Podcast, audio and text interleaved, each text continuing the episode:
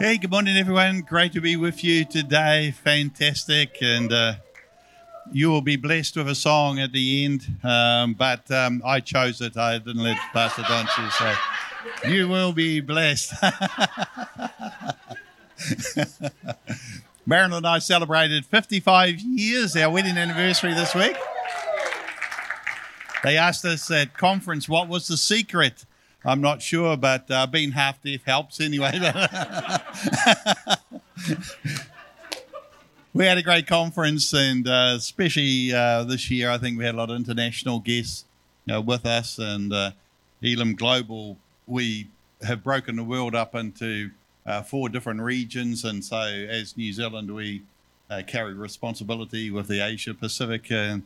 Uh, so that's just been a, a, real blessing to have some of the pastors over and uh, we had dinner on Friday night with some from uh, India and Myanmar, uh, Philippines, and just had a great time. A lot of laughs. Um, yesterday they went up Sky Tower, and the Indian pastors were very excited uh, to be able to see Eden Park from Sky Tower. Eden Park, the home of cricket, not rugby, the home of cricket. And uh, so uh, they went and had their photos. They went down and had their photos taken outside the gate. So anyway, some people get excited over some things, don't they? I guess it's a cricket's their national sport, isn't it? And so uh, that was good. If you visit in Rotorua, uh, there's a beautiful Anglican church right on the edge of Lake Rotorua, and uh, there's an image of Jesus in a Maori cloak. And he's, if you sit on the right side of the church, it's um, uh, it's uh, St. Faith's Church in Little Marae there. And uh, if you sit on the right side of the church and look in the window, in the stained glass window, there's this picture of Jesus uh, walking on the water. It's very inspirational. I, uh, whenever I have international visitors and I take them down to Rotorua, I always take them there. It's just a great uh, uh, little church there and it's very inspirational just sitting there. And the passage we're looking at this morning is when Jesus walked uh, on the water. And in the story here, Jesus dismissed the crowds, and it was immediately following the feeding of the 5,000. And so there was a lot of excitement amongst the people, and they were wanting to get Jesus and raise him up to become uh, the king there. And so Jesus had to do something to uh, quickly to diffuse the situation. So he put the disciples in a boat and he pushed them off, sent them off across uh, the the um, sea, and and uh, they didn't really understand what Jesus was doing, and so the fervor that was building up, they were uh, they were still arguing about who was going to be the greatest in the kingdom, and and uh, they it would have just really appealed to them if the people raised Jesus up and uh, had an uprising against the Romans and uh, set Jesus up as the king. And so Jesus had to do something. And so in Matthew chapter 14, verse 22, it says, immediately he did it straight away. Immediately, Jesus could see something was happening. Uh, he made the disciples uh, get into the boat and go on ahead of him to the other side. And while he dismissed the crowd, he said, Come on, we've got to get out of here. Get you guys out of here. And so the disciples go sailing across the lake without Jesus. And uh, I've, I've been to the Sea of Galilee, and it's, it's not very big. It's about half the size of Lake Taupo. And, uh, but it can get really rough. And uh, what you've got is you've, you've got sort of volcanic uh, area where the lake is, and so the, the hills go steep up the side, and so you, you can get the cold wind that comes down uh, the hills and hits the warm air of the lake and can get very, very rough, very dangerous. And this is what happened in this particular situation. You can get caught out by it. So I want us just to take a few lessons out of this story here this morning. The first thing I want to suggest to you is this is that out of sight does not mean out of mind. You may feel that you're out of sight of God, uh, but you are not out of his mind. And uh, he's still thinking of you. Look at that, verse 23. After he had dismissed them, he went up on a mountainside by himself to pray. And when evening came, he was there alone. And so here was the situation where he had dismissed them, he had put them in a boat, sent them across a, a lake. They came into a storm that was so bad that they were fearing for their lives, so were making no progress. And you'd ask, were they in the will of God? Most definitely. Most definitely. Why did Jesus send them into a storm then? Like, doesn't he know everything? Why allow such a terrible thing to happen to them? Surely he could have prevented this from happening. Often we feel like this, don't we? When bad things happen to us, when we have storms of life that come and seem to hit us. And, uh, you know, why God, who's supposed to know everything, why does God allow this to happen to us? And sometimes, you know, things just don't seem to add up in life. And this storm came, uh, they were right in the center of the will of God. Not like the storm that came into Jonah's life. Remember the storm that came into Jonah's life? He was running away from the will of God. And Jesus was not uh, with them in the boat, but he was aware of their problem and he was no doubt praying for them. Romans chapter 8 and verse 34 says this Christ Jesus, who died, more than that, who was raised to life, is at the right hand of God and is also interceding for us. This is the ministry of Jesus. He is praying for us. If you knew that Jesus was in the next room praying for you, when you were going through some difficult situations, if when you're going through some storms in your life, wouldn't you feel much more comfortable? Wouldn't you feel much more confident if you knew that Jesus was in the room next to you praying for you? Well, he's not in the room praying next to you, but he is in heaven. The Bible says that he is interceding for you. He sees your need, he sees you, your situation, he is in control of that situation. And then the verse goes on to say, uh, this verse that talks about Jesus interceding for us the very next verse goes on to and says this Who shall separate us from the love of Christ? Shall trouble or hardship or persecution or famine or nakedness or danger or sword? No, in all of these things we are more than conquerors through whom who loved us. For I am convinced that neither death, nor life, nor angels, nor demons, neither the present, nor the future, nor any powers, neither height, nor depth, nor anything else in all creation will be able to separate us from the love of God that is in Christ Jesus our Lord. See, when we're moving in the will of God, we may not be aware of the Lord's promises, uh, pre, uh, pre, uh, the Lord's presence, I get it out, but He is aware of us. He is aware of us and He is praying for us, the Word of God says. The, th- the second thing I want to suggest to you this morning is this our security is not in our circumstances. Our security is not in our circumstances. Look at verse 24. It says, But the boat was already a considerable distance from land, buffeted by the waves, because the wind was against it. We must never judge our security on basis of our circumstances alone. See, remember, Jesus had previously tested them in a storm when he was in the boat. Remember the story when Jesus was in the boat? He was asleep in the boat, the storm came up, and the disciples they panicked. They thought they were going to drown, so they woke Jesus up, and uh, he tested them while he was in the boat. Now he tests them when he is outside of the boat. So another storm comes. The first storm that came was really short and sharp. It hit them. They panicked. They woke Jesus up. He said, Be still. And it became calm. This storm seemed to go on for ages.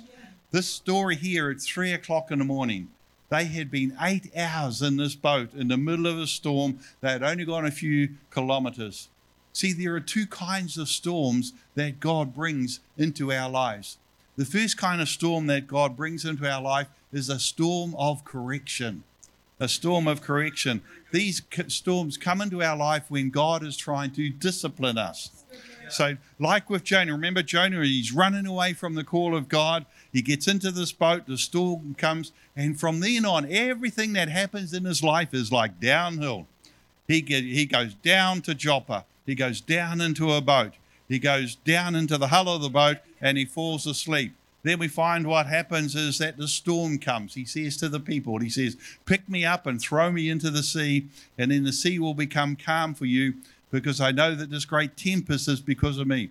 And so he, he gets thrown down into the water. He gets swallowed down into the belly of a big fish. And finally, he prays to God. When he prays, then he starts to come up again. The Lord spoke to the fish and it vomited Jonah on dry land and he finally came up. He was probably covered in vomit, covered in seaweed. His skin would have been bleached, been three days in this belly of this fish with all the enzymes trying sucking all the life out of his skin. You can't imagine when he finally uh, went to Nineveh and preached the gospel. No wonder they got saved. Man, you you would get saved if somebody stood up there bleached by the belly of a fish for three days. Man, no wonder they got saved. But the problem was not the storm. The problem was Jonah was running away from the will of God, and God brought discipline into his life because he needed to be corrected. Don't run from the call of God, run to the call of God if you want God's blessing. And then, secondly, there are storms of perfection. See, these are storms where God comes and He works stuff in our life to help us to grow. The disciples were in the storm because they had obeyed the Lord, but God used it to perfect them. God used it to teach them some lessons about faith. And, he's, and, the, he was teaching the disciples by taking away the props around their life. You know what we do? We put a whole lot of props around our life to try and have security. So we want to have a little bit of money in the bank. We want to have some friends around us. We want to have some family close by, and we want to have security, maybe of a job or whatever. And so we put all of these props around our life to hold us up so that we trust in the props and we're not trusting in God. God comes along and he just lost a friend. My job's gone, you know. Money disappears out of the bank. You know, one by one, God kicks the props away from our life. And so that we're no longer dependent upon things, but our security uh, is in Him alone. And so they're out in the storm and their boat was sinking. A boat is a fisherman's security. See, no one else around to help them. And either God comes through or they sink. Have you been in a situation like that? You know, we need to remember that they were safer in the storm in the will of God than if they had been on the dry land out of the will of God. They were safer in the storm. See, many Christians have this mistaken idea that uh, obedience to God will just produce like sa- smooth sailing in life. Become a Christian, everything will work out just great. It's not true. Jesus said, In this world you will have tribulation. See, we, we find ourselves in a storm when we've obeyed the Lord, we, we need to remember that He has brought us there. He will care for us. It is the safest place that we could be. See, you cannot always speak a storm away. Yeah. Jesus did it twice. Wind, be still. Everything was still. Paul gets into a boat and a storm comes. And, and he, why didn't he just speak to it? Say, storm, just go away, you know? You cannot always speak a storm away. How many have tried it? You know, Satan, out of here. You know, get behind me, Satan. Nothing happens. It just stays exactly the same. You're in the same trouble. We've probably all tried it. You know, sometimes God takes the storm away, sometimes He doesn't. Instead of the calming seas for Paul when he is in a storm, God just promised one that no lives would be lost, but the ship would be lost and the cargo would be lost. Sometimes there's a loss of things but there's never a loss of the presence of God. He is always there. Third thing I want to suggest out of this passage is that storms can be a staircase to heaven. Storms can be a staircase to heaven. It says in verse 25, it says, During the fourth watch of the night, Jesus went out to them walking on the lake. And when the disciples saw him walking on the lake, they were terrified. It's a ghost, they said, and cried out in fear. But Jesus immediately said to them, Take courage, it is I, don't be afraid. And imagine the disciples, are sitting in this boat, they're frightened, they're in a storm, you look out, you, and they see this ghost walking on the water. This is his worst nightmare. This is Davy Jones coming to take them back. You know, this is their worst nightmare. They blink, wipe it, and blink. They think it's a ghost. They didn't recognize that it was Jesus walking on the water. See, so, why did they fear this person coming that was walking on the water? Why? The reason why was they were not expecting Jesus. They were not looking for Jesus. You know, they, they, they, if they had been waiting in faith, if they had been expecting Jesus to move or to come in some way, they would have been looking for him. Instead, they thought that this figure that was coming towards them was a ghost. See, faith and fear cannot live in the same heart. Fear always blinds our eyes to the presence of the Lord. When we're in a storm, Jesus is not only praying for us, He will come to us, He will meet us in our place of need.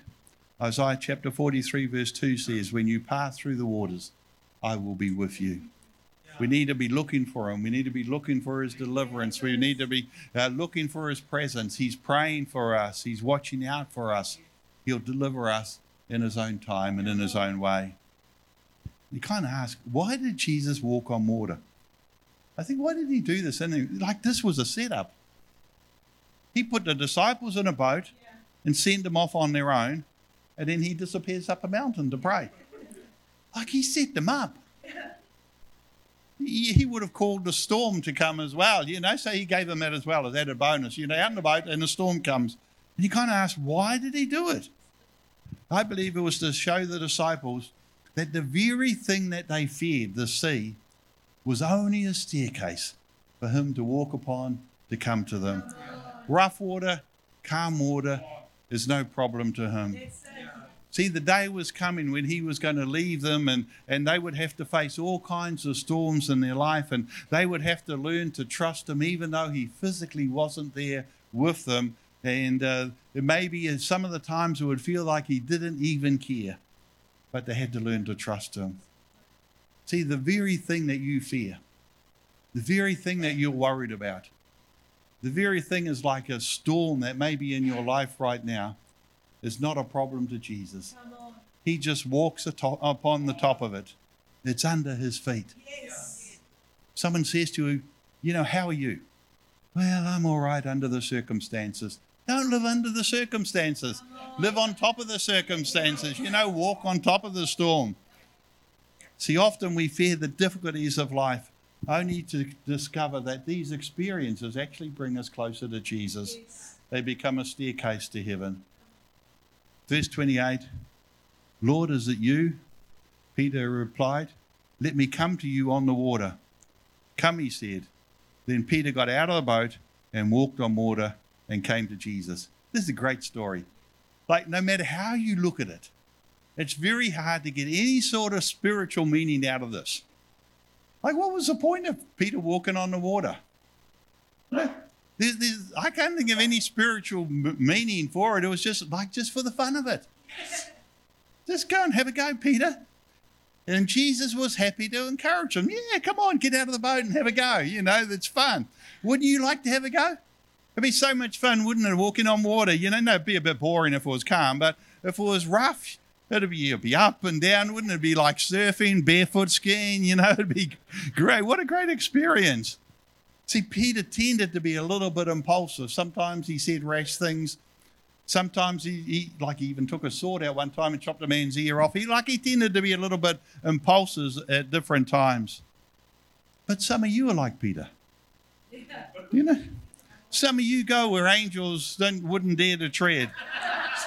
Like you have a good idea, you think of some new thing, and next thing you're off running after it, and and uh, you know, like you're just uh, going for it, and and uh, you you don't really think about it, you know. I kind of wonder how many here have done a bungee jump. There's a few, eh? I think Peter would have done a bungee jump. Not me. I think why jump off a why jump off a perfectly good bridge? You know, like it's crazy, eh? But let me tell you, God can use people like you. It's much harder to warm up a corpse than it is to hose down a fanatic.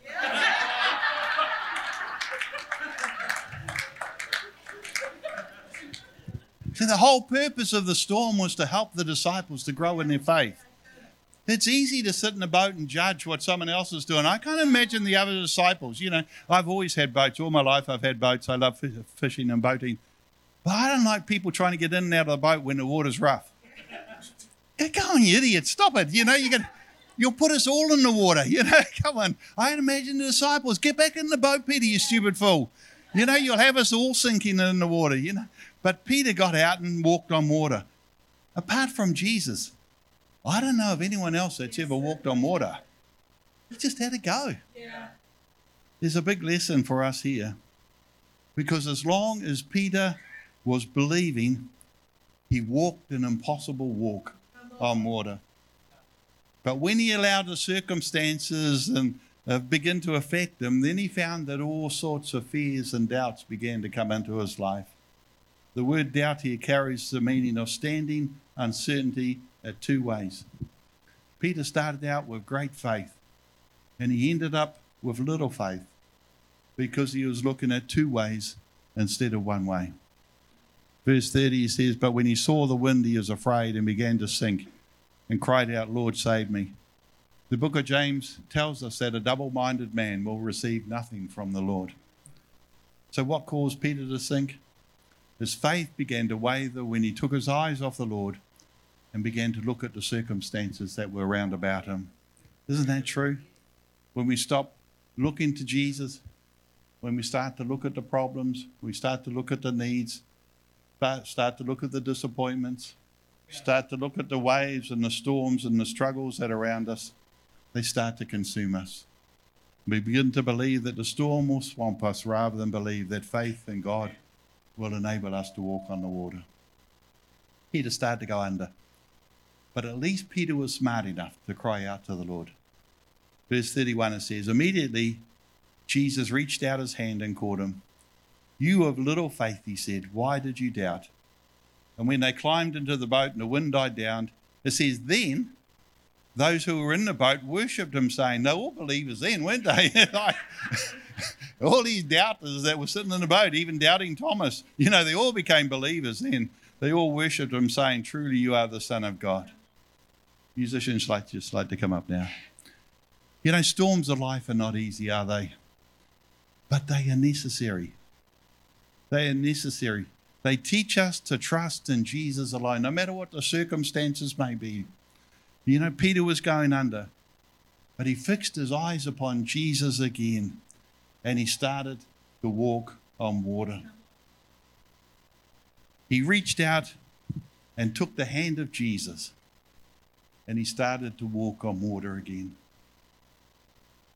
John Bevere tells the story about a number of years ago when his sons were small and, and they lived in the United States in the central part where there was no ocean. And so he took his, his sons out to the edge of the Atlantic Ocean and got them to gaze out at the Atlantic Ocean. He said to them, You see this ocean? He said, It goes for thousands and thousands of miles. The boys looked at it, Wow, you know, that's amazing. They'd never seen the ocean before. Then he said to them, This isn't the biggest ocean, there's even a bigger one, the Pacific Ocean, and there are others beside the boys just sort of nodded in silence. You know, they grasped something of the overwhelming amount of water that their father was talking about. And then he said, Boys, do you know that God weighed all the waters that you see? All that I have described, God weighed it all in the palm of his hand. And you know what the Bible says? He said, Do you know the Bible says about how great God is? The Bible says that God can measure the universe with the span of his hand. From the tip of your thumb to your little pinky there, God can measure the universe. Even the winds and the wave obey him. Have faith in God. You may be facing some terrible storm right now. You may feel like you're just about to go under. You may feel like you're sinking. I really just want to encourage you this morning just reach out like Peter did and take again the hand of Jesus. There was a man called Thomas Dorsey, and he lost his wife and his son and, and childbirth, and he, he had terrible grief. And he sat down and he, and he wrote, a, wrote a hymn, and he wrote the song called Precious Lord. Precious Lord, take my hand. Precious Lord, take my hand. Maybe today you need to reach out and just to take the hand of Jesus again. Just as the team just ministered to us and sing this beautiful song to us.